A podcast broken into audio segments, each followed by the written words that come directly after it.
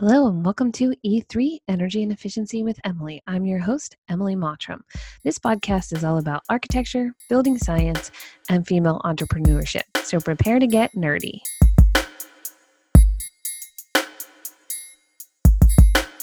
You know, welcome to the show, Kyle. Uh, tell us a little bit about yourself. so my name's Kyle Macht. Um, I grew up uh, underneath an architect uh, in my dad, uh, Paul Macht. He started Paul Macht Architects back in 1990. And then um, in 2015, we recreated it as Macht Architecture, and him and I went in as partners. And so um, he focused on environmentally sensitive design. That was our tagline forever. And it was always about um, sustainability and really looking at how do we wrap this in exterior rigid insulation back when they used to call it super insulated homes before passive house even existed. Um, so that's what my dad started in, and all that was ingrained into me without me realizing it. I knew I wanted to be an engineer, uh, not an architect. That's that was not my passion. That was not what I wanted. And it took until college that I started to realize, hey, how come my friend who's an architectural engineer has all these fun homework assignments, drawing floor plans and things, and I'm learning thermodynamics? Like I want to do that. And so I ended up switching to architectural engineering. And I, I, really wanted to understand the physics and the engineering behind how buildings worked before I went to design them. And then, so I got a bachelor's and a master's in that, and then eventually went back to school for architecture and never finished. Um, so uh, my wife got a job as a professor up in Rhode Island. So I, we moved from the Philadelphia area, and then we were at the Penn State area uh, for 13 years, and I worked for five of those years, and then was back in school for architecture for a year and a half, and then we we moved out here, and so still need to finish that other degree. So technically, I guess I'm an architectural engineer, um, working as an architect, uh, similar to Mike Maines, I guess. Um, but we are we do have a seal through my dad, so um, we are certified in multiple states and are licensed in multiple states uh, to do the work we're doing and I don't know uh, much about Rhode Island or what their um, licensure is, but you know the fact that you've a worked for an architect and you know worked for your dad for a certain number of years. Uh, um, a lot of the programs seem to want you to have uh, either a master's in architecture or a bachelor's of architecture. Um, but I wonder if, with your first degree being in architectural engineering, if there or if there's anything in the state of Rhode Island that would allow you to apply for licensure without uh, having to do that. Because i know you mentioned on modern craftsman that you know a couple of years ago when you joined your dad he was thinking maybe he was going to retire. I know roger williams has an architecture program. Um, yeah so it's funny in rhode island a lot of the states as i've gone through school and worked and gone back to school and then worked again states have changed their requirements on who can get licensure. Um, so there are certain states, and most of our work is in Pennsylvania and now in Rhode Island, um, with some states between. We've done plenty in New Jersey, um, some in New York. Um, we're licensed in both of those. Um, and you know, we've done work all over, but most of the work we've done is in Pennsylvania, and now future is Rhode Island. Both of those states require you to have an architectural degree, certified architectural degree, in order to get licensed. Um, many of the other states surrounding those states do not require that anymore. So I'm stuck in that. So I there there's many other states I could become licensed in because of my background and because of how long I've been working in the field of architecture, but not in those not in the two states that most of our work is in. And what's kind of funny too so in near Philadelphia, which is where most of our work is, is located and is where my dad is located and where the firm's been located since 1990, um, all of those locations, all the surrounding counties require a seal on every set of drawings. So uh, whether it's a small addition, renovation, uh, new house, they all need to be sealed by an architect and sometimes by a structural engineer, depending on what you're doing. Um, in Centre County, Pennsylvania, and sort of the middle of nowhere, Pennsylvania, where I did the start of my career. And everywhere I've had work in Rhode Island, they don't require a seal. So I don't need it to get plans through documentation and submitted for a permit. However, if I were to seal it, I need to go back to school to finish my degree in architecture to be able to get licensed. So it's sort of a weird little thing. They don't even need the seal, but I need the seal if I'm going to seal it so it is sort of weird. It is the same um, you know here in maine is you know i'm i'm licensed in maine so i can stamp drawings but most of the places don't require it um, some of them do some of them depends on what it is usually a lot more commercial not as much residential. Half the time there isn't a code if there is a code. A lot of them um, are still working on adopting 2015 they've been on 2009 for a long time. Um, but you know as the architect i'm responsible for all of these things but we also don't have contractor licensure in in Maine. And so, you know, a contractor can go in with a sketch on a napkin and get a building permit. Mm. But, you know, as the architect, you're held to this this higher standard and i just submitted a project in portland and it's like if you're a licensed professional then you need to submit x y z you know and it was this this long list and i thought you know that's great it's good you know we should all be able to submit this but shouldn't we if you're shouldn't this say if you're not a licensed professional these are the things you need to kind of look up or know yeah. or you know just change it to you have to be a licensed professional to to submit certain things but um, in Rhode think, Island, you only need a registration as a contractor. So I was actually a registered contractor for a couple years when I first moved up here. I believe I still am, but I'm not paying the insurance anymore, so I'm not not doing, actually building anything. yeah, when I first moved up here, I was sort of doing architecture half time and construction half time. Um, I've always loved tools, always loved building. Um, my previous firm, I was doing design and construction, um, so I was sort of managing the whole job from beginning to end, and really enjoyed that methodology. And now it's weird thinking about, oh, I want to know exactly how everything is going to be built in order to specify it. But the contractor's not going to care all the time with exactly what we're specifying. So you got to find that happy medium um, depending on the project. Some projects you do need to do all that. Some projects you've got a low budget for your your design and it is what it is and they've got a low budget for the build and you're trying to just make everything work and you just it, you know so you, you've got the the let's specify you know as much as we can for the budget we're on versus let's build the entire thing in the computer you know every piece of trim everything before we go into construction. Um, but yeah in rhode island all you need is a five hour training course uh, a lot of times by mike curtin who's popular in the instagram community.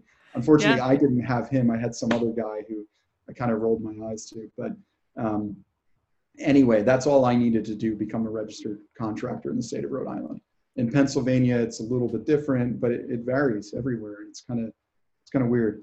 And you were talking a little bit about the codes, and it's funny. A lot of times, maybe I shouldn't say this, but I ignore the codes and I just don't pay attention to them because so many times we're designing way beyond them, thinking about passive house or um, net zero energy ready or high performance or even living building challenge. No, we haven't done that yet, but I would like to. And so I'm trying to think about the embodied carbon, all these different things. And the code is so far behind our thought process that a lot of times I ignore ignore it. And so many people know all the little ins and outs, and I, I, I know enough that it gets us through the you know the permitting process. But we're thinking at a such deeper level most of the time that these little ins and outs I can rely on others to fill in the gaps. It's I always wanted to be the jack of all trades and know every little step, design it, build it, know everything that goes into it. And there's so much to know. And the more you know the more I, you realize you don't know.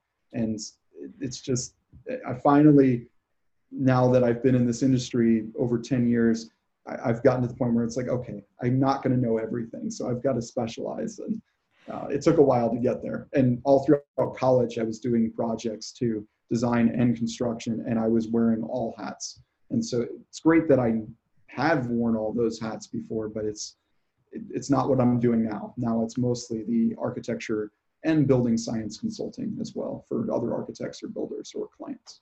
Yeah, I think um, you know a lot of the history of architecture goes back to the architect knew all of these things and they were you know sort of this jack of all trade and i think um, in some ways that's why people you know they ask you what you do and you're like oh i'm an architect and, and they're all like oh i wanted to go to architecture school and oh i wanted to do this or that and and so i think it still has this connotation behind it that you know you you know everything. Um, but like you over the last 10 years i figured out that there are some areas where i know enough to be dangerous and so it's better for me to partner with people who know so much more than i do. But to understand enough of it and that's part of reason why i teach teach you know intro to building science like basic building science. Like let's let's all understand the science behind it so you know when you need to ask questions. Like you know when you don't know enough. And um, they sort of laugh at me because the people say oh well what if i did this? What do i need here? And my favorite thing to say is well it depends. Like it depends on what you're doing. And so um, knowing that you need to evaluate the whole house as a system, you know, and look at everything.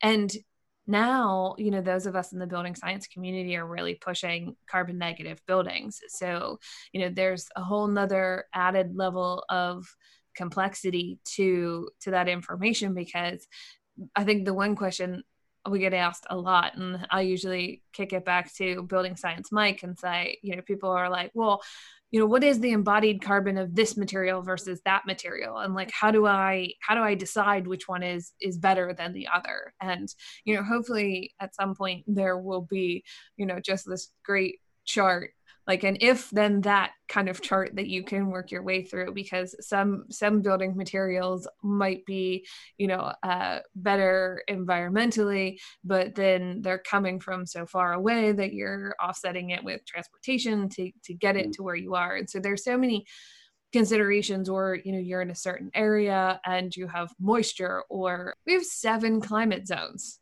or well actually yeah. eight climate zones you know in the united states and you can't design the same way for each climate zone but that should be the perfect wall right we always talk about the pretty good house and you know doing as much as you can um, with that standard and taking into account carbon offsetting and then you get somebody from california on and they're like it never makes sense for us to do you know triple pane windows because Southern you, California. Yeah, Northern so, California maybe. well, well, and then I talked to Lance Psycho a couple of weeks ago, and he said, you know, in Colorado they have climate zone three through eight, so you can't just be like in Colorado this is what we do because it really depends on where you are in Colorado. Yeah, exactly. I appreciate that some of the certification programs are trying to adapt to the fact that there are different climate zones and different ways that you would approach it and different things that you need to think about. I mean, in the Northeast, we don't think as much about dehumidification where in Texas they have to think of like that's a that's a primary a funny conversation. Our, our mechanical engineers is positive energy. So Christoph was on building science and beer. Him and I have become good friends um, over the past year and a half, two years now. And so they've been doing the mechanical designs on our high-end jobs. And so I'm always wondering like how much is his perception of the way mechanical systems should work based on his climate zone in Austin, Texas, where humidity is a huge concern. I do agree that he's right. It should be, we should have a dehumidification system in all of our homes. But when you're on a really tight budget, it gets really tricky of where do you put the money? You know, do you have the really good mechanical system, separate ERV ducted system, separate dedicated system, separate dedicated system for dehumidification, and then your heating and cooling loads? Yes, that should be ideally how it's done. But when you get to really low budgets, it's like it's hard. It's you know what what do you end up doing? So it's not as practical for you guys in Rhode Island as it might be for uh, the same project if you built it in Philadelphia. You know, I grew up in in Lancaster, Pennsylvania, so not too far outside of Philly. Mm-hmm. Their climate is is different than it is here in Maine. Like here in Maine, we've got two weeks where it's really humid. I mean, maybe we have a couple of weeks in the summer, and then I go to visit my family and everything's still dead in Maine. Nothing's blooming yet. And I go to Lancaster and I mean, it looks like June in, in Maine and it could be the very end of April. It's beautiful. Things are growing. Things are blooming. It's humid. We always joked as kids, Memorial Day weekend was when you opened the pool and you swam outside. And I look at Maine and I go, well, it's June. I'm wearing a sweatshirt. Uh, it's not warm enough to, to swim in an outdoor pool. Like it's just. Yeah, I saw you were dressed. It's getting up to 80 where we are right now today. I think it might get a little bit warmer. I have to admit that I moved my office to the lower level of our house. It's a walkout on the backside. So I'm technically in the basement sure. and we have a heat pump hot water heater in the utility room right next to me. So it's keeping it pretty cool uh, down here. Thing. We have the, the Rheem Prestige and it, it keeps it pretty cool down there. Yeah. So so I'm wearing a sweatshirt. If I opened this door, it's probably warmer outside, but uh it, it's a little cool in in the office right now. I often so. wonder too. We design based on the specific climate data that was history, and with mm-hmm. climate change, we're already seeing massive change in terms of warming throughout this. And I wonder how long it would take to get the climate map, the climate zone map, to all shift a climate zone or shift completely differently based on climate change. And we're designing for these structures based on um, risk. Um, I'm thinking of Building Science Fight Club and Christine and her thought on risk. And I want I am often thinking about risk associated with what if climate change changes this climate to something slightly different? What if Rhode Island's climate zone is a little bit more like Philadelphia's? Is that a problem? So on every project that we've had, I've, I've thought a little bit about that every time we were selecting the envelope and, and systems just to make sure we're future proofing of what if things do change to a different level. Um, you know if it's more if it's not as heating dominated and we're designing for out without air conditioning which we typically haven't done because most of the places we've been at um, air conditioning is needed but it, it's interesting air conditioning might be required in in places in the future where not required but desired um, where right now it might not be so it's an interesting thought process of you know where they're designing in Texas for all over the place with our mechanical engineers, but also how is climate going to change throughout future uh, generations. And we're trying to design projects that are lasting one to two, three hundred years um, or longer, hopefully. Um, but yeah, it's, it's, an interesting thought to have. It is an interesting thought, especially I don't know where exactly in Rhode Island you are, how close you are to the coast, but I'm reading this book called Earth Calling by Ted Carter, and you know he talks about how you know they designed a lot of systems for with historic data that then didn't work as climate change gets worse and you know the tsunamis are worse the hurricanes are worse the tornadoes are worse the fires are worse the you know the humidity is coming up. I mean, would someone say, I don't know how many years it is before um, they say that in Maine it'll be like Virginia, like climate change is just you know moving it all. The, and so they they created these these systems to safeguard a lot of the coastal areas based on historic data that we we just don't have anymore you know the historic data is basically not accurate for for what we're seeing. So i totally agree with projections. And we've got yeah. projects that are either on the coast or right near the coast. And so it's it's something that i'm thinking about quite seriously in terms of you know how much we need to be aware of salt water driven into the side of the building. The the one project i have on the coast of uh, rhode island it's the whole building, it's a hundred year old building that's falling apart because of the climatic conditions, not because it's in Rhode Island, but because it's at the ocean. And so it's right. mostly air and wind that are driving salt water through this house and destroying it. And so that's, it's all been about water. And what's interesting is the client's a sailor or was a sailor. So he's totally into that thought processes, which is why actually they contacted Mike Maines and Mike Maines sent them my way. Um, but that's been a, an interesting project. Um, sort of a deep energy retrofit, thinking about durability first more than anything. I think um, as building science gets better, we as architects uh, need to start paying attention to. Well, we we always should have been, and Christine and I have talked about this on the podcast. Um, where there's something in the architecture world where we're we're afraid to ask questions or, or afraid, you know, and so we haven't considered building durability as the most important proponent. And I can't remember if it uh, who it was in the Instagram community who's like, you know, sometimes we get plans from architects and it's like they haven't considered the water management of of the building. And when you talk and you listen to the building science community, that's the first thing that we say. It's like water is the most critical thing. Like you need to know uh, where the water is going so you can plan for it and how it's moving through your structure, whether you're keeping your structure dry or whether you're drying out your structure or whatever is happening. Uh, I have to admit, some I'm not guilty of ignoring water, but I am guilty of creating designs that aren't the best option for water. So we've done quite a lot of modern projects recently, um, and it is I, I, enjoy it the most. Um, but flat roofs and you know some sides have huge overhangs and some sides don't, and it's more of an architectural feature and expression that we're trying to create.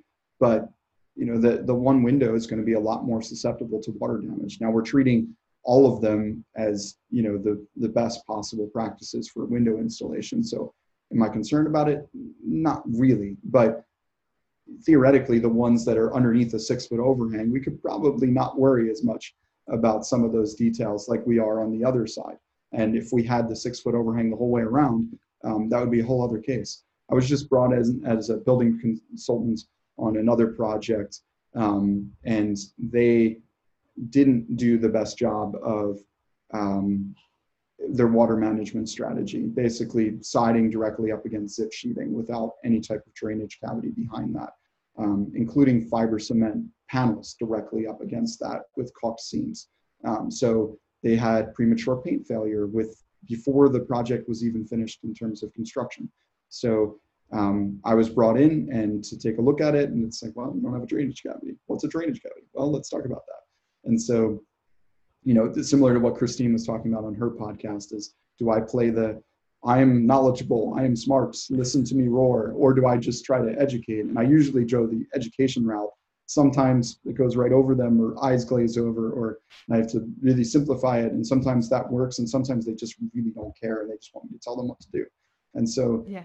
Sort of, or they just want me to tell them what to do, they so they can ignore me and go do something else, um, which is my least favorite. But um, but with that project, it was just all right. So you need to rip off all of this. But the so the the reason I started this was the the really cool thing about it is the architectural design had four foot overhangs around the entire perimeter of the building, and then it had a step back and then another set of four foot perimeter overhangs. So almost all of the conditions where this is going to be a huge problem were protected.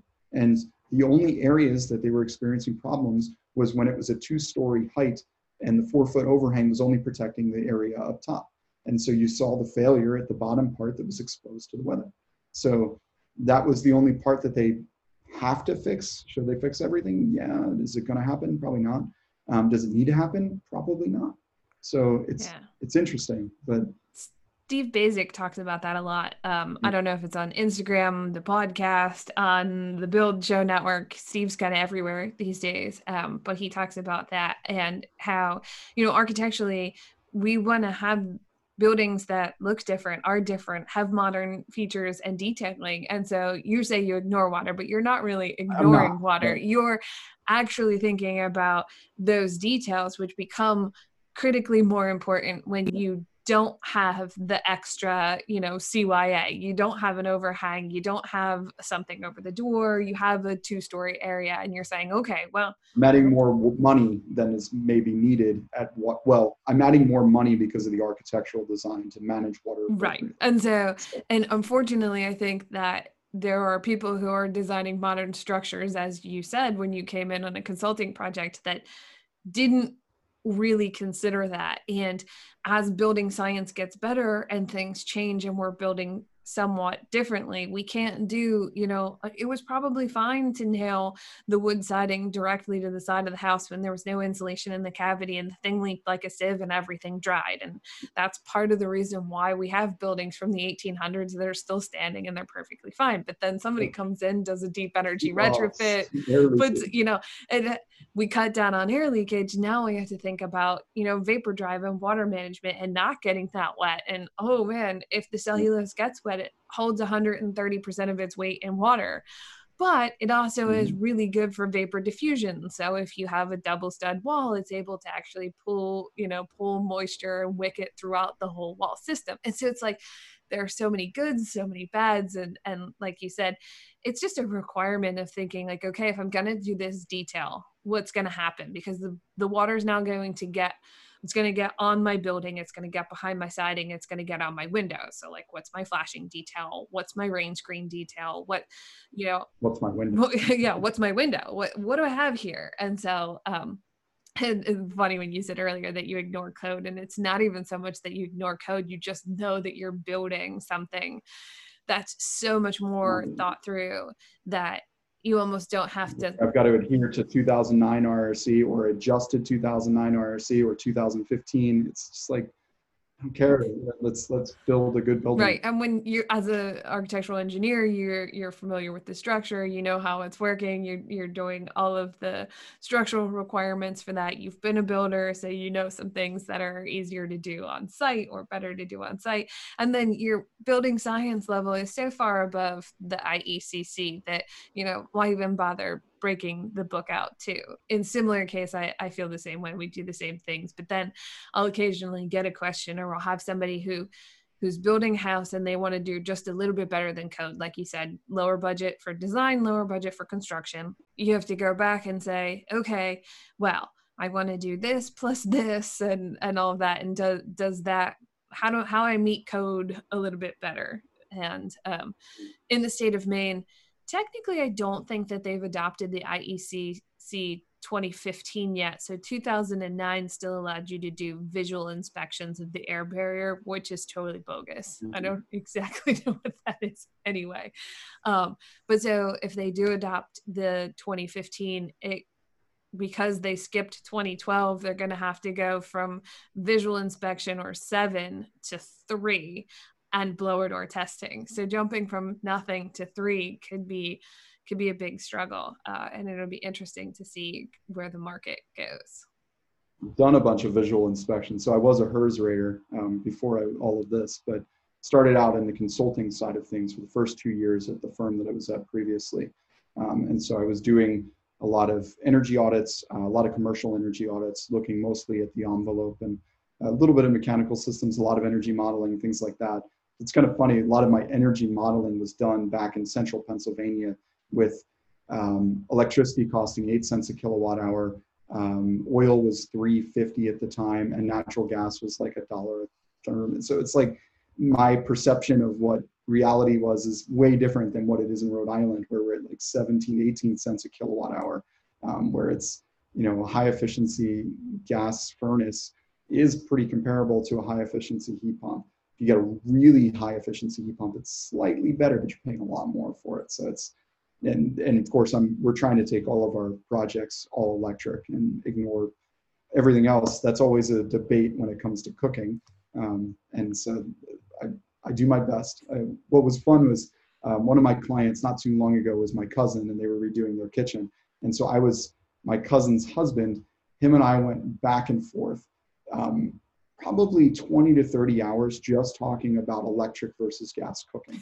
They ended up doing propane, um, but we went really deep into the science. And I actually learned a lot through this process. And he's a sort of a governmental researcher and does um, stuff for um, patent law. And so he he get he's already skeptical as a human being.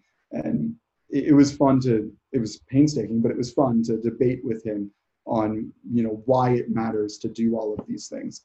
And so I, I really got to have a full out argument on electric versus gas cooking and why it really matters. And so we were able to get into the embodied carbon the health and all of that and i was able to learn a lot through that process. And also learn enough that i realized that we don't know enough still about the the health impacts of that um, of cooking food and burning food versus um, just the off gassing of the gas. We know it's bad. We don't really know how bad.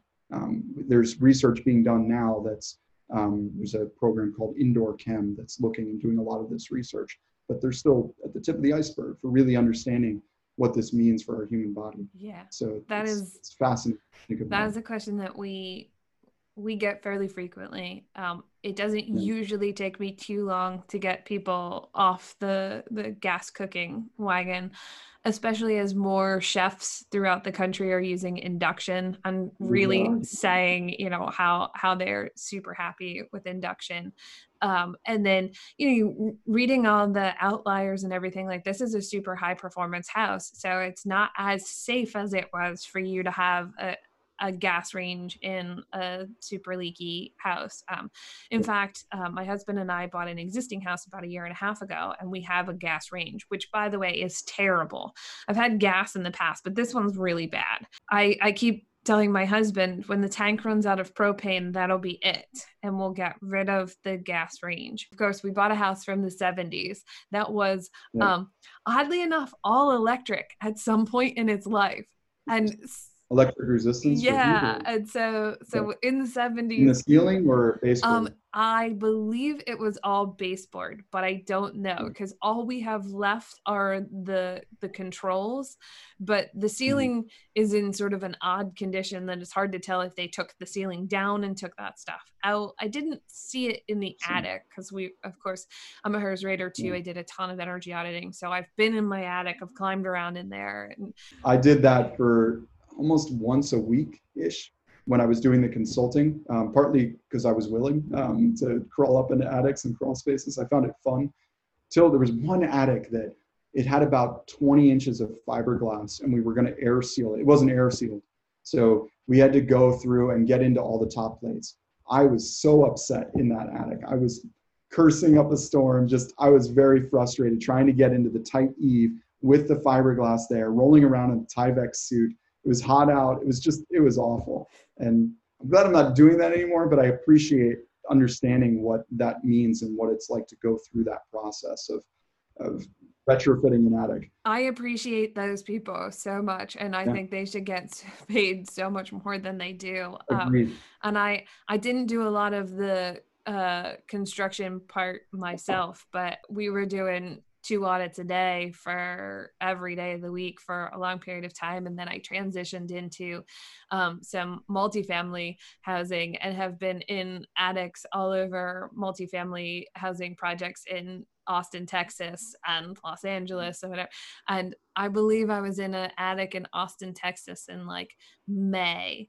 And it was so hot in the attic. So when Christoph talks about the heat and the humidity and everything else, I was like, yes, everybody should be listening to it. And this housing authority project that we did, I was part of an en- energy engineering team there, and we had mechanical engineers, and their primary focus was dehumidification. That was what what the biggest thing was that we were trying to do. You know, because these places they all have mold and moisture and all kinds of stuff. They've got so much ductwork through their attics, and we could only be in the attic for like five minutes at a time because the heat level was so high in some of these spaces. Yeah. some I've been in some really cool, funky attics. We did a lot of multifamily and um, a lot of municipal audits back when I was doing that side of things, and it was it was some really cool stuff. A lot of places where I was like, oh man, this could be haunted. This place is crazy, and um, you know, it was a lot of fun. But a lot of attics where they had drop ceilings with just you know just your regular drop ceiling with just loose fill fiberglass on top.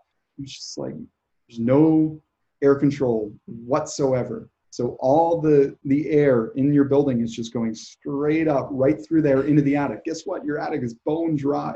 Congratulations. Um, but you, their energy bills were off the charts. It was just ah, and retrofitting that's so expensive. It is so expensive and so hard to change that. And it was the cheapest option for somebody to just go in and throw up that, you know, that dropped ceiling and always have access to whatever's above it. And it's like, yeah, I, I get that. But man, below your airtight ceiling. right.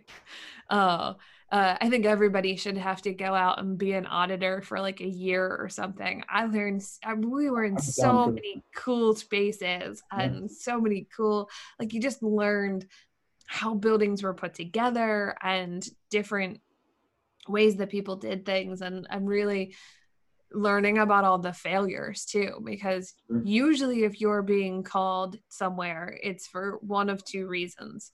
Something is a problem or it's costing them too much money to heat or cool it. Those yeah. are usually the two reasons why you're there. Somebody's interested or maybe in there's some type of incentive for them to do it. Yeah incentive for them to to to make a, an mm-hmm. improvement. And so one thing that i found when doing audits and also have talked to others about that i struggle with a little bit is some high performance projects that were done, say 15 years ago, but equipment has failed. Um, specifically, the ERV has not been working for the past five years, and the clients didn't know. There's no maintenance, there's no service side of things. And so they didn't have an ERV running for five years with a very tight building, and they've been sick because they haven't had proper airflow.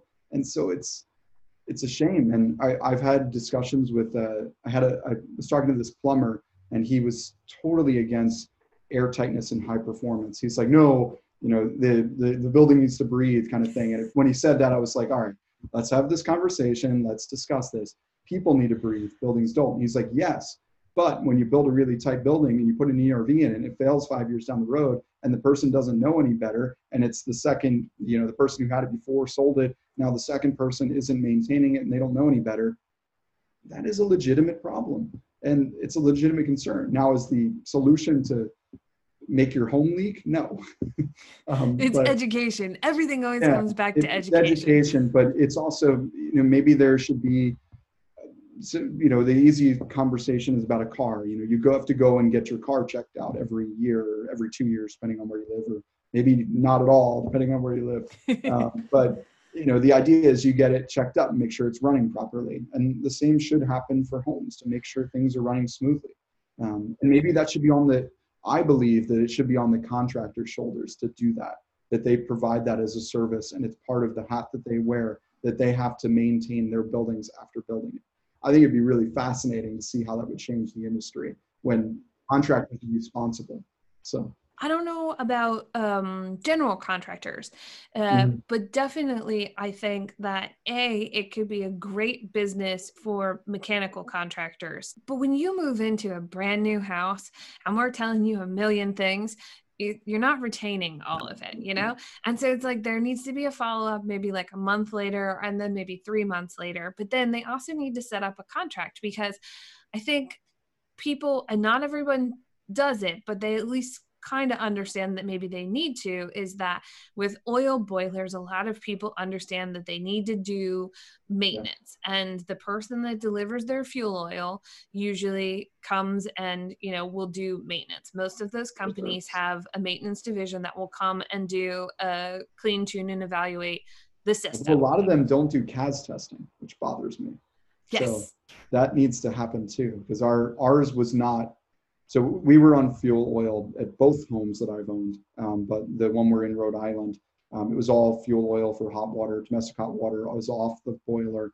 Um, so we, we got rid of that. We're in mini splits, but we still haven't insulated the walls or the replaced some of the terrible windows in our house. So our mini splits can't keep the comfort levels up to the right point that they should be in the winter just because there's too much heat loss and too many cold surfaces. So the air temperature will get up to say 70 or 72, but certain certain surfaces will be like 60.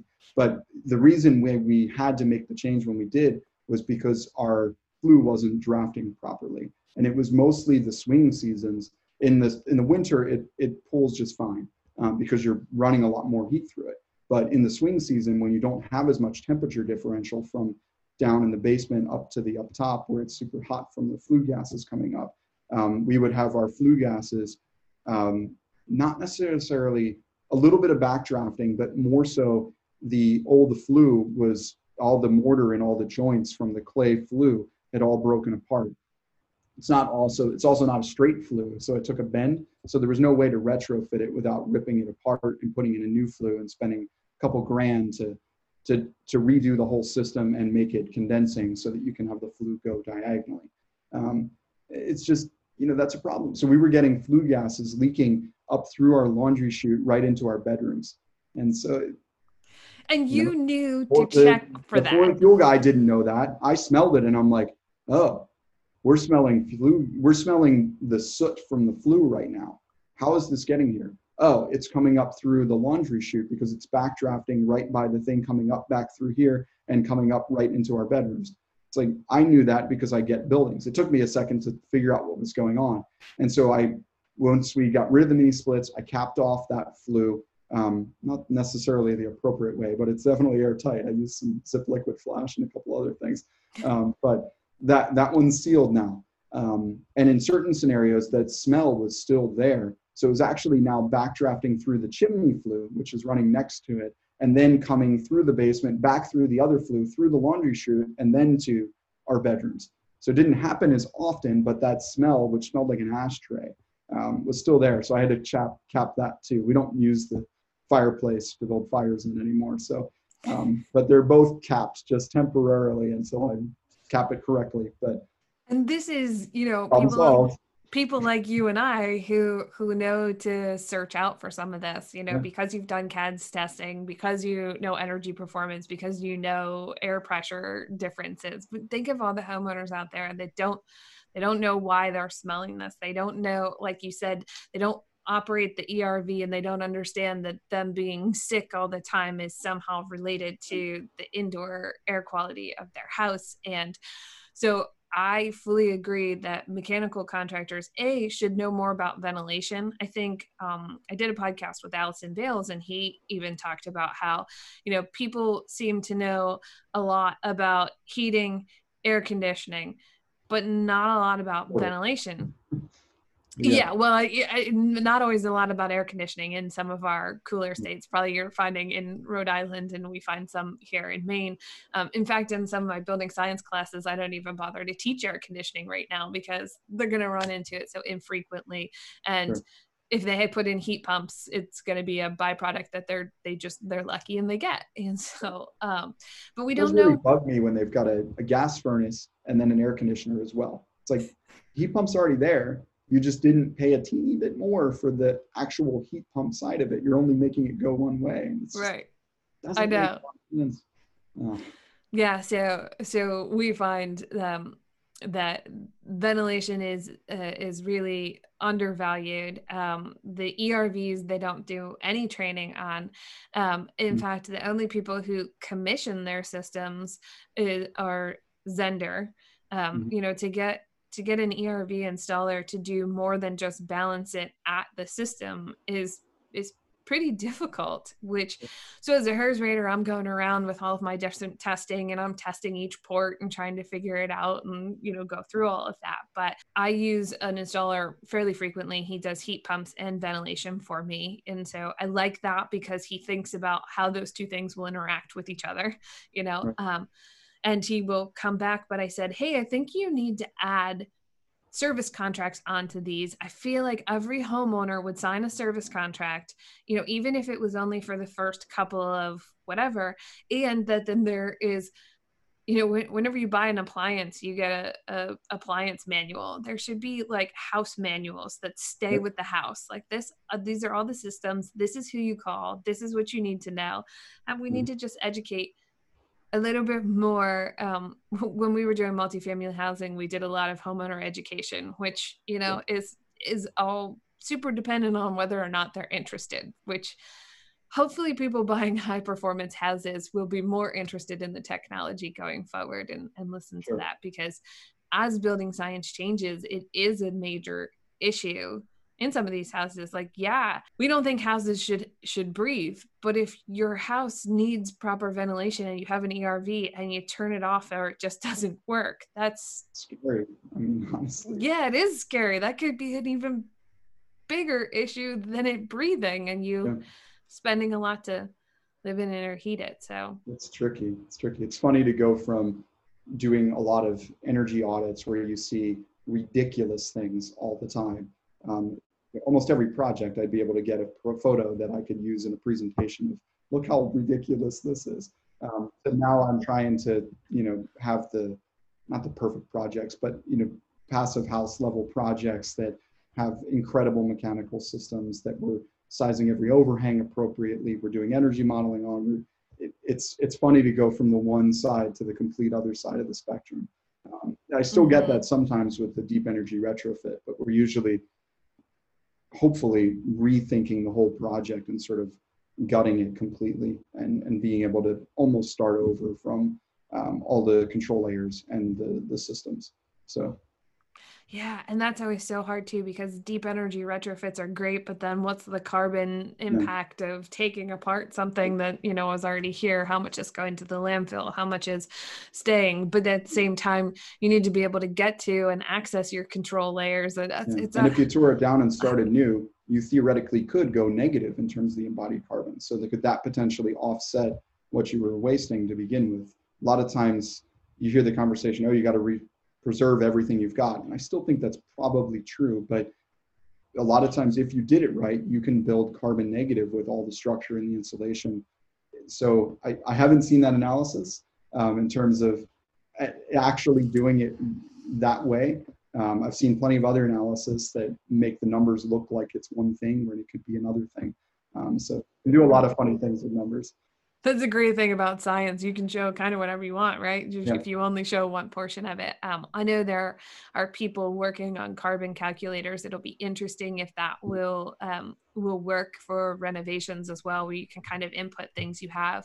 We'll be we'll be doing a pilot study with um, New Frameworks and Chris Magwood um, at the Endeavour Centre for their new calculator. Um, our big project that we're doing right now um, will be one of their pilot studies for that. Um, that's, that's, super exciting. That's the one where we're trying to do uh, an 8,000 square foot, $5 million passive house. Um, so crazy projects, um, super fun, super interesting, um, but really high performance as well. We've got our nine and a half windows uh, and doors in that project. Um, but we're, we're really, the client's not totally on board from the carbon standpoint, but on board from almost every other standpoint. So that's sort of an interesting line we've got to play there. Um, but what's fascinating is the builder, the mechanical contractor, ourselves, we're all on board from the climate standpoint and the carbon emission standpoint. So we keep trying to find ways to be creative. Um, we're trying to analyze right now whether we do no slab in the foundation or whether we do the slab. We, we saved about 60% of the concrete in the walls um, by going precast and we we're planning on using ideal building systems which does they can do a lot more custom um, things with their panels than superior wall could. Um, but that way we can do it's all just concrete and eps foam for the panel system. Then we're framing out inside of that for additional insulation. But we need to resist the wall pressure from it buckling in. And without the slab in there you don't have that resistance as much is it possible? Maybe. It's going to take a lot of consulting and analysis and, frankly, time and money to figure out if we can do that, which we're starting to look into. But the client's also happy with a concrete floor finish. So, and almost prefers it. So, right now we're trying to figure out what are the carbon emissions between a concrete four inch slab versus two layers of a three quarter of AdvanTech, glued and screwed, which has embodied carbon in it, and then Schluter Ditra mat grout or mortar, tile, grout. So all of the embodied carbon of that versus the embodied carbon of the slab, including the fact that we need to somehow provide resistance for the walls being pushed in. So just like it's quite a thorough investigation we're trying to get into um, to make sure we're doing the right thing. So, which is totally why you can't say like, oh yeah, we can just swap this for that. Like that's you know you yeah. have to take into account that adding all the extra materials and you know whether you're using eps underneath it or whether you're using rockwool or what you know are these even this or that uh, yep. it's, it's, so there's so many things I'm getting pricing for foam glass as well instead of just eps versus rockwool let's actually look at a, a, much lower embodied carbon material i think you said um modern craftsman that you're panelizing it too right yep so the the whole the whole shell of the building is going to be um, built with a, a company called Holzrum, um, they're a new startup in Philadelphia with a passive house builder and a passive house architect that started working with a company called Blueprint Robotics out of Baltimore. Very similar to Bensonwood and their Tektoniks system. Um, we did get a quote from them too. They were just a little higher and uh, not nearly as close as Holzrum is right there. Um, so it made more sense for that project. But um, it's cool. We're doing, it's a two by eight wall structure, um, zip on the interior, uh, 60 millimeter wood fiber board Steico on the outside, um, so all breathable to the outside drying capability. And then a two by three service cavity inside that. And so the zip is the primary air barrier. We are doing a, um, a SIGA, uh, uh, the, the self-adhered product on the outside, the Majvest. And so that's, we've got sort of our outside um, air and water control layer, our interior uh, air and vapor control layer with the zip sheathing uh, to create our full wall, all dense packed with cellulose. And they can do a really good job in the factory all um, mobilizing everything. And they know how much cellulose they need in each cavity because it's calculated ahead of time. And so they just pump the correct amount in um, and then they sheathe it all. So really cool. The client's been on board from that from the beginning. He was really excited about panelization right now it looks like it's going to cost about a hundred thousand dollars more. Um, there's still some things to iron out to figure out what that means. And the total is like a million for the, the whole shell mm-hmm. package for this project. Um, but I'm I don't know if that hundred thousand will pay for itself yet. So that's the interesting thing is we're we're assuming there's some savings in certain areas. Um, what's really cool about it too is we were able to get all FSC, um, all negative embodied carbon on the structure, the insulation, and the exterior insulation. The only thing it's not is the um, zip sheeting, um, but the whole shell, the whole envelope will be negative embodied carbon, where it would be much more difficult to get that if it was stick built.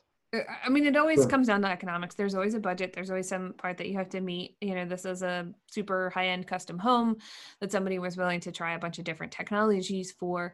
I'm hoping that more people are going to get into this idea of panelization with like zero waste micro factories like your factory is close to where your project is. It's in pennsylvania so you're not shipping it from you know new hampshire et cetera. And if they can have smaller factors factories that you know cater to a much more local or centralized market um, that's going to help with with shipping costs. But the environmental offset of what you're doing by this panelization in theory if if your client cares about those things um, is is is worth the dollars that you he doesn't not care but he doesn't it's not his primary objective not the big tree hugger like i am so.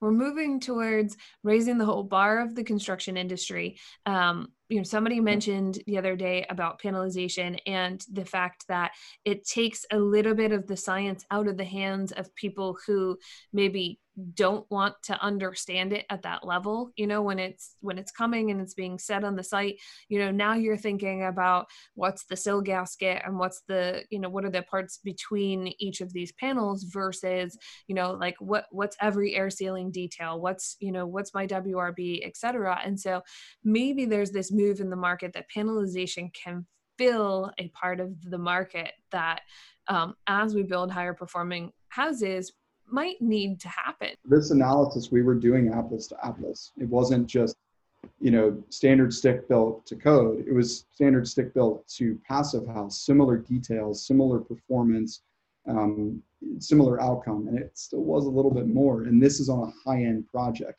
So we were already spending more on certain things to get a higher level of quality. I struggle with it because it I haven't found it to be more cost effective yet. But in terms of say the political environment changes and then there's a policy say every house needs to be a passive house in a year from now how is that going to be possible to educate everybody to get up to that level now i'm not saying that's going to happen i'm hopeful that'd be awesome but panelization to me is the only thing that can start to make sense in terms of scalability of how do you do major retrofits and major new home production at passive house levels where you might not have the education and the skills from the architect or the, the engineer or the builder. If you get it panelized, most of that's taken care of. I think the other so, thing that we that we you know fail to mention a lot too is there there aren't a lot of new people coming into the construction trades and we have a shortage and I, you know, I toured Bensonwood's factory and I thought it was super cool. And, you know, you keep thinking if you if you expose you know middle school or high school kids to some of this technology they're also going to think it's super cool and it's a way to get into the built environment that isn't maybe swinging a hammer. I mean it's some real precision stuff that's happening and stuff that they care about you know in the the you know middle school kids climate striking and saying it's like hey this is a way that you can have a real impact on that. And so maybe the conversation happens that you know, maybe they don't want to be working outside in January putting siding on the side of the house, but you know, it's totally mm. fine to be not as much fun as you may think. so you know, like it, it could be a new way to garner interest in a construction industry that is. I I don't know if it's that people don't want to do it because it seems labor intensive if they don't want to do it because it's you know it's not a licensed trade in a lot of places you know plumbing and electrical are licensed trades so you see people who do go to trade schools maybe going into more of the licensed trades fields. Um, you know is there a way that we can get construction and carpentry and the building envelope shell to both a raise the bar and be better because you know we we need to go there for climate change um, but be interesting to the next generation of people who build.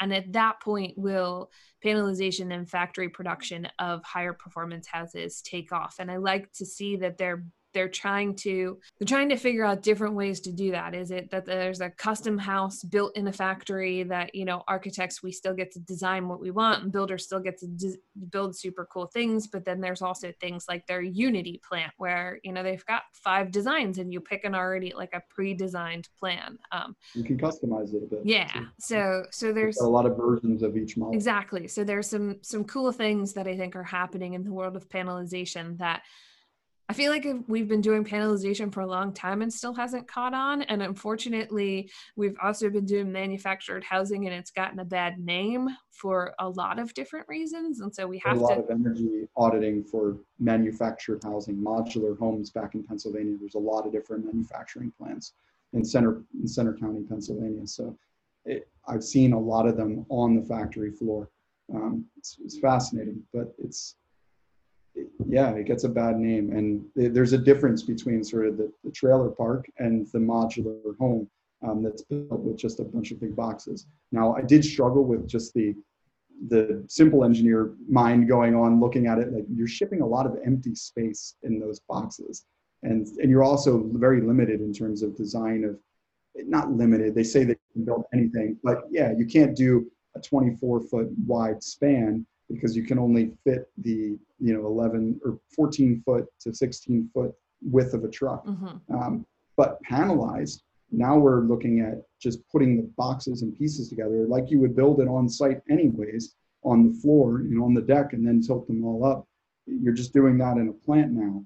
And so I, I really do like the idea behind that. I think it just makes too much sense for it to not economically make sense in the future. Yeah. And um, I think like any good thing, it has to be more expensive in the beginning as people sure. figure it out and as demand increases and their ability to do more things in the factory you know like because we've done everything from a panelized open wall cavity which is basically studs with sheathing on it to you know like Bensonwood level like you said, has strapping and Steico and an air barrier and a mm-hmm. WRB and insulation, and the windows are already installed and they're taped and yeah. flashed in the shop. So you know that the tape is, you know, they've perfect weather conditions and de-dusted it perfect weather conditions it's not too cold it's actually stuck to it you know and they there's a guarantee behind it you know everything within our house is manufactured except for the house itself and so as more they were probably all more expensive when they came out. You know when people stopped hand building kitchens and started building them in a shop it probably took them a little while to figure out how to make that cost effective. And then they they did the same thing you know manufactured housing they they built some junk and then they were like oh wait no that wasn't so good maybe we shouldn't do that and come back. And so I hope personally that that's, you know, moving forward so that we can take the contractors that we do have and not wear them out and really focus them on, you know, whether it's panelization or modular or or a trailer ship into the site or a tiny home even the build smart method where it's a bunch of pre-designed components that you can rearrange in whatever form. I'm not sure I want to necessarily design that all the time, um, but I think I think that's where the industry should be is if you had a bunch of pre-sized pieces that you could rearrange in different ways as opposed to here's model A, B, or C, where you could almost have infinite models, just not infinite dimensions. Um, and so right. I think I think there's a lot of it makes a lot of sense to start thinking that way. Um, so, well, and to handle housing in the United yeah, States, I mean, huge problem realistically speaking, not everybody can afford or should be looking to afford a fully custom standalone single family residence. Um, so some of these passive house, low income, or multifamily structures are worlds and worlds better than this junk that people are building in single family homes. And it's like man they're living the life. Or the million dollar apartments. Yeah you know, or multi-million dollar apartments in New York City, the low income housing is better quality in terms of health and performance and all of that than the multi-million dollar apartments, which I think is hysterical. Uh, and you know it's it's fantastic but it's also hysterical that it's just mm-hmm. you know it's not thought of, yeah, about so. for sure so so but I've always been pro panelization and it does come down to then getting the the contractors on site on board so that they then know how the components go together but I feel like that's a yeah. that's a slightly easier ask than understand all the building science behind how to make this high performance um, and I mm-hmm. also practice integrated design. Like I said, I know enough to be dangerous about certain things. And so I really like my team to be together from the beginning which it sounds exactly like what you're doing on this mm-hmm. project is the builders on board the mechanical engineers on board like you're all on board you know what the the critical and important information is and those are the projects which hopefully will lead to change in the market where people will have service contracts and a book with the house and that will move away from or, or more and more people will have a ventilation strategy and realize that that's the new normal you know that's what you yeah. should come to expect in you know your house or your structure is that you have some kind of ventilation and you need to know how to use it and if you don't know how to use it mm. here's this name or this person or whatever that says hey, this is who you should call so you know how to use it, or hey, this is the maintenance schedule we already have set up. Just call the name on on just like there's a yeah. tag hanging off the boiler when you buy a house that has an oil boiler that hopefully somebody had service before you. Is like there's a name and a phone number on that already just to call and continue exactly. to you know maintain the system. I'm hoping our our big project, the plan is to go all hydronic based distribution, not radiant, um, but um, to get rid of all the refrigerant lines throughout the building. Yeah, that's so super exciting. That's the plan. Um, and what's funny is the Christoph and myself were in the same room at a passive house conference, and he already knew of this, of course, and I I knew a little bit about it, but didn't totally understand it at the mm-hmm. time. And there was a presentation done by an engineer on how refrigerant leakage is actually the number one climate change problem in the United States, and it just you know, if you if you don't install your system correctly, and say you have just mini splits in your home, and you get say your system leaks and all your refrigerant goes away, that's more embodied carbon than the entire operating costs of the entire year or five years potentially, depending on how much refrigerant you've got in your home. And the standard leakage rates are way higher than what is currently recorded because it's not recorded correctly. Mm-hmm. So, you know, they, they sort of project that 5% of your system is leaking throughout time. It's actually more like 10%. And when you, during installation and charging or recharging, they assumed like some other number and it was actually double what they thought it was. And so it's, it's a big deal. And so that, that's where we're hoping to be able to attack that too in this project and choose the right system. And what's nice is there's also other benefits. It's not just uh, we're not doing VRF because of solely climate change. We're doing the hydronic based system for climate change. There's other benefits as well. And so we're able to, that little bit of extra cost, like we can do a ground loop now where with the VRF, we'd have to go commercial um, with the equipment and we would need uh, three phase power to the mm-hmm. site. So there's just, there's a bunch of other little things about that, but I'm excited from that it's all starting to come back together a little bit from the thinking holistically about how it comes yeah and that's the same thing in any new technology is like everyone's like heat pump heat pump heat pump this is great this is great this is great. And is it better? Yes it's better. Is it good? Maybe not. I mean if you have a leak and that's more than an entire year's worth of embodied carbon like that's not so Depends on what pump. Exactly. That's not so great. And then they talk about solar panels, and it's like, yeah, it's not carbon free to produce a solar panel, but then they offset their carbon in it's a fairly short amount of time. So I think it's two months, um, depending on the manufacturer. There is a a deficit upon production, but once they go into installation, really quick payback and I agree. There's some question as to recycling of them at end of life. We, we struggled. I had a client up here that they were, the son was working in Europe and doing um, building integrated photovoltaic systems on the roof. So the roofing was the solar array. And so that in Europe where he was, was actually just as cost effective as a metal standing seam roof. And so we tried and we could not find anybody um, in terms of a roofer in the state of Rhode Island or Connecticut or Massachusetts that could do it for a similar cost. So they ended up just keeping the same.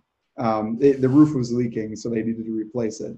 And so they did a standing seam roof, and then they just clipped the panels on it.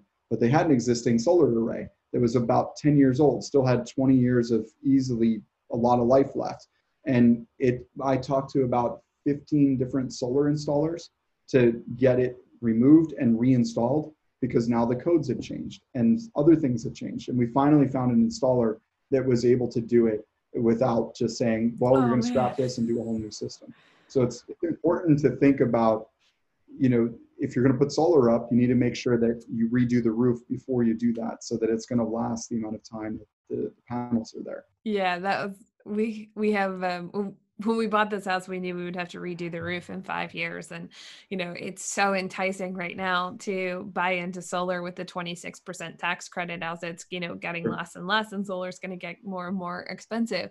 But at the same time, it's like, no, we have to do the roof first. It doesn't matter how much it'll save us right now. If we have to take those off and we can't reinstall them, you know, in the next five years, like that's a total lose lose situation. We did the same. We did it five years years ago. The incentives were at the highest point I think they'd ever been in Rhode Island. So we're right now we're not net metering. We're selling back to the grid, and we make 41.53 cents per kilowatt hour produced, and we're being charged about 17 or 18 cents per kilowatt hour being purchased.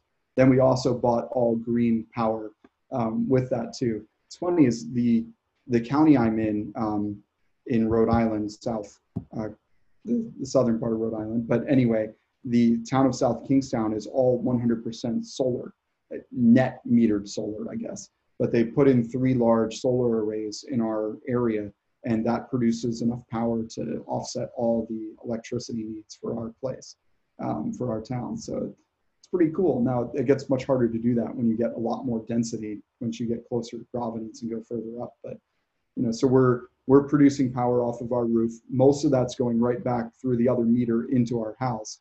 And then the stuff that's not is going back out. And the power that's coming in is pretty much all solar as well. So we're almost entirely solar powered here. Now, from the PHIUS um, standpoint, we still need to use the, the larger number in terms of certification, but the house I'm in is nowhere near PHIUS. It was built in 61. And like I said, it's got terrible windows and the walls are maybe R11, maybe uh, just for the installation. When you include all the wood in it too, it's more like R6 or something. Uh, it's not good. Um, but anyway, so it's it's an interesting conversation. We get into that. I was just so my dad and I are always on the phone um, talking back and forth with projects. So we're we're at a project right now. It's a vacation home that the clients probably are going to go there most weekends, um, or at least a lot of weekends. And it's near, it's on the ocean pretty much. And so we're debating, we've got to cut costs somewhere. The plan was a Sanden water heater. However, the extra cost of that doesn't pay for itself at all if you just throw an extra panel up on the roof, mostly because they're not there enough. So now we're talking, does it make more sense to do just an electric tank water heater or tankless electric water heater or um, a heat pump water heater? And so I ran some quick numbers this morning and it looks like it's almost a wash with a heat pump water heater in a standard tank and throw two more panels on the roof should cover that difference. So, you know, we'll, we'll go with the heat pump water heater, but if you're if you're living full time in your house, heat pump water heater is definitely the way to go. Um, but if it's a vacation home, it's close. It depends. So we're we're trying to go as carbon neutral as we can on this project especially in vacation homes that are potential rentals you know because the one thing about the heat pump hot water tank that you have to kind of keep in into account is like if if like here you have a utility room in your basement like i don't ever really hear it run but you know if you've gone away from the basement and you have a, a single story house or whatever and it's in the utility closet you're going to hear it and right. so the Sanden the units outside that's making all the noise. Right. So so they're they're really cool units. And they're um the unit being outside also it's not pulling the heat from inside the house. So I had to make some assumptions when I ran the numbers on how much it was house. how to replenish it. How to replenish that heat if you if you have to. Although if it's a seasonal house and they're not really there in the winter time, then it's really not a big deal because it's not gonna it's not gonna run all that often, you know, or if it runs on hybrid and it's not really warm enough in the space for it to get any heat out of the air, then it's to run on electric anyway. Right. So it's just it's there's so many things to think about that are so mm. exciting. And then you think about the technology, and then you you you wait and things that we were doing um, 10 years ago. You're like, oh man, we don't do that anymore. Uh, 10 years ago, I did a lot of polyurethane sips, and it's just like extremely high embodied carbon. And oh, I want to pull my hair almost I'd say in school, in grad school, we built several homes um, through different school projects and through um, personal projects. We, we designed and built a home that was supposed to be our flagship home. It's one of the main images on our website. We call it the Gap because uh, it's got a view of the Delaware Water Gap looking due south.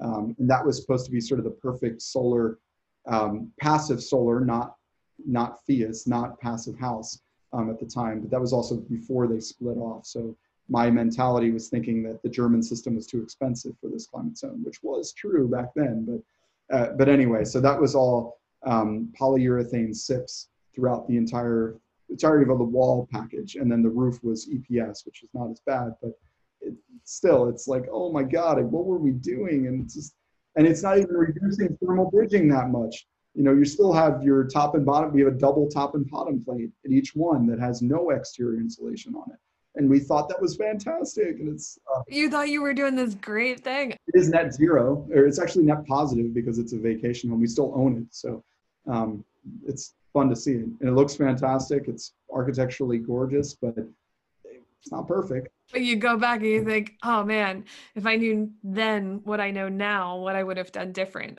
a ground source heat pump we installed that we got the 30% rebate even with that it was over a 200 year payback because we let the temperature fluctuate with the sun and we're also not there as often. And when it gets real cold, we've got a bunch of logs that were cut down. We, we took all the trees that were above 20 inches in diameter and got it milled to be the flooring of the house, uh, mm-hmm. which was which was really cool. But the all the stuff that was smaller, we cut it all up, and we've been using it slowly over time to to use a high efficiency wood stove in that project.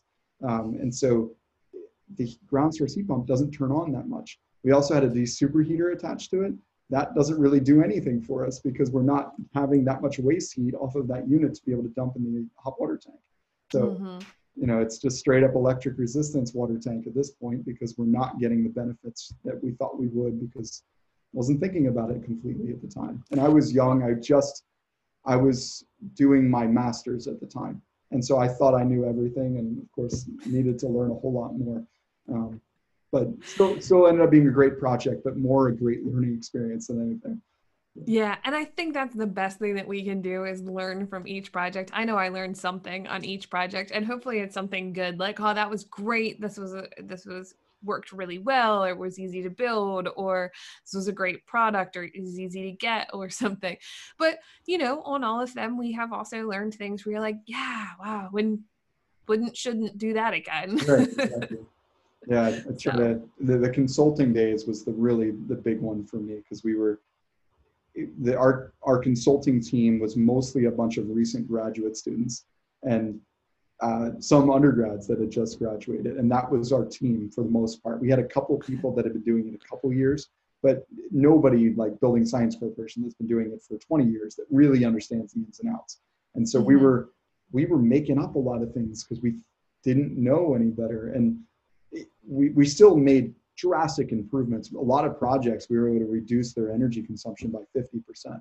And so huge savings, but some of our recommendations may not have been, they're definitely not what I recommend now. So it, it's interesting to think about. Do you have any um, recommendations for, you know, people out there, a great book you've read? Sure. Yeah, the I don't read as much as I should, and I never enjoyed it as a kid. Um, and it wasn't until I became passionate about things. But the new carbon architecture book is is a really great one, and it's eye opening um, by Bruce King. And I'm sure most of the people on your podcast might be already familiar with that um, that are listening. But it's it's a good book in terms of videos and things that I listen to more. So there's plenty of great podcasts out there like yourselves. One of my favorites is Positive Energies podcast, um, Building Science podcast. They just really get me to think differently with almost every podcast I listen to. Um, Christoph does such a good job in terms of diving deep into that. Um, but Matt Risinger is even a great source for most builders just to start doing things better. Um, you know, he's not talking about embodied carbon yet, but um, it, it is a good source. He's doing a lot of cool stuff. And I think it's a lot of the younger generation of people that I've talked to, whether it was a contractor or a client, some people have heard of him and know who he is. And it's a good starting point in terms of me as the building science consultant or the architect, well, or the designer, I should say, um, to be able to have that conversation. Oh, you know Matt Risinger. Let's let's talk about some of his videos, and now let's talk about how we can go beyond that. And it's been a great conversation starter. Um, but anyway, the, there's building science and beer has been has been fun to listen to but it's it's been a lot of fun. And if you're in the Northeast, uh, the uh, Northeastern Sustainable Energy Association, NESEA, has been a fantastic conference. Once I moved up to Rhode Island, um, Steve Demetric, who's a builder in Rhode Island, um, we're finally doing our first project together where I am designing it. Um, That's exciting. I've, I've, been a consultant for him. I've uh, helped manage one of his jobs when I didn't have enough work early on. Now I've got plenty of work. I've got more than we could handle. So we've got to start thinking about how we're going to deal with that. But it's NESEA has been a great conference where I've learned a lot more um, and learned a lot more of these resources, especially about embodied carbon and taking things to the next level and thinking broader about architecture. Yeah, I enjoy the deep dive, but it, I have to. I've learned a little bit over the years, but I still have a lot of learning to do to restrain myself from that deep dive because I that's what I geek about, and that's the normal sales strategies I don't get or understand. It doesn't work on me. I want to know truth and science and facts and numbers to be able to make my decisions. So I, the deep dive is a lot of fun. And I, the, more I've been on Instagram and um, doing podcasts like this, the more people have come to us for that deep dive and really looking at energy and um, comfort and health and passive house more so than just, hey, we just need an architect and I like the way your projects looked um, that's still fun that's still great and we'll accept clients like that a lot of the time but to be able to do modern sexy and, and passive house all in one combination that that's the dream project. And luckily we've got a couple of projects that are sort of like that right now. Um, and it took a while to get there. Um, and maybe we won't be this lucky in the future to get all you know multiple good projects all at once. Um, but you know I'll, I'll keep open Yeah, and I think doing things like this is just, you know, getting it out there, getting the word out there, saying, "Hey, we think about this differently." And, you know, that's what's going to going to draw people in. So, um, I appreciate you taking the time today. I know you've got two lovely children at home. I think they're watching a show right now. We've been doing our best not to just put them in front of a screen and walk away. Um, but sometimes, you know, my wife had a meeting at the same time I did, so we're trying to do our best with that. Occasionally, that's what you got to do. So, um, so I appreciate you coming on today and spending some time talking with me. Pleasure. Kyle and I both went to Penn State for architecture school, uh, not at the same time, but it was fun after the podcast to reminisce a little bit about the show and the school that we went to and people that we both know, both teachers and students at the time. So I will add Kyle's contact information to the show notes so you can get in contact with him if you'd like more information from Kyle. If you're enjoying the show, like and share, or feel free to send me an email, emily at mottramarch.com. Until next week, stay nerdy.